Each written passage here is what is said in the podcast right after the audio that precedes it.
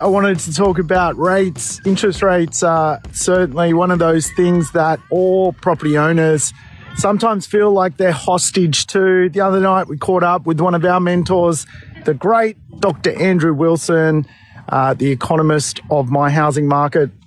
The cool thing is that over the horizon, really rates aren't going anywhere. And really, off the back of low wage growth, there is no uh, way rates are going to go up. And of course, one of the challenges being a property investor is quite often the uncertainty around the cost to cash flow real estate.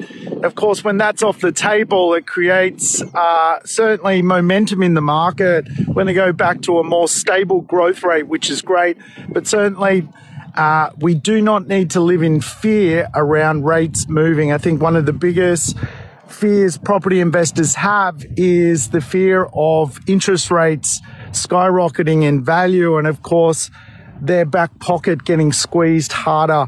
That is off the table. Definitely for the foreseeable future. The Reserve Bank of Australia have already stated that. Um, and certainly what, uh, we are going to see is a is a low level of the cost of money.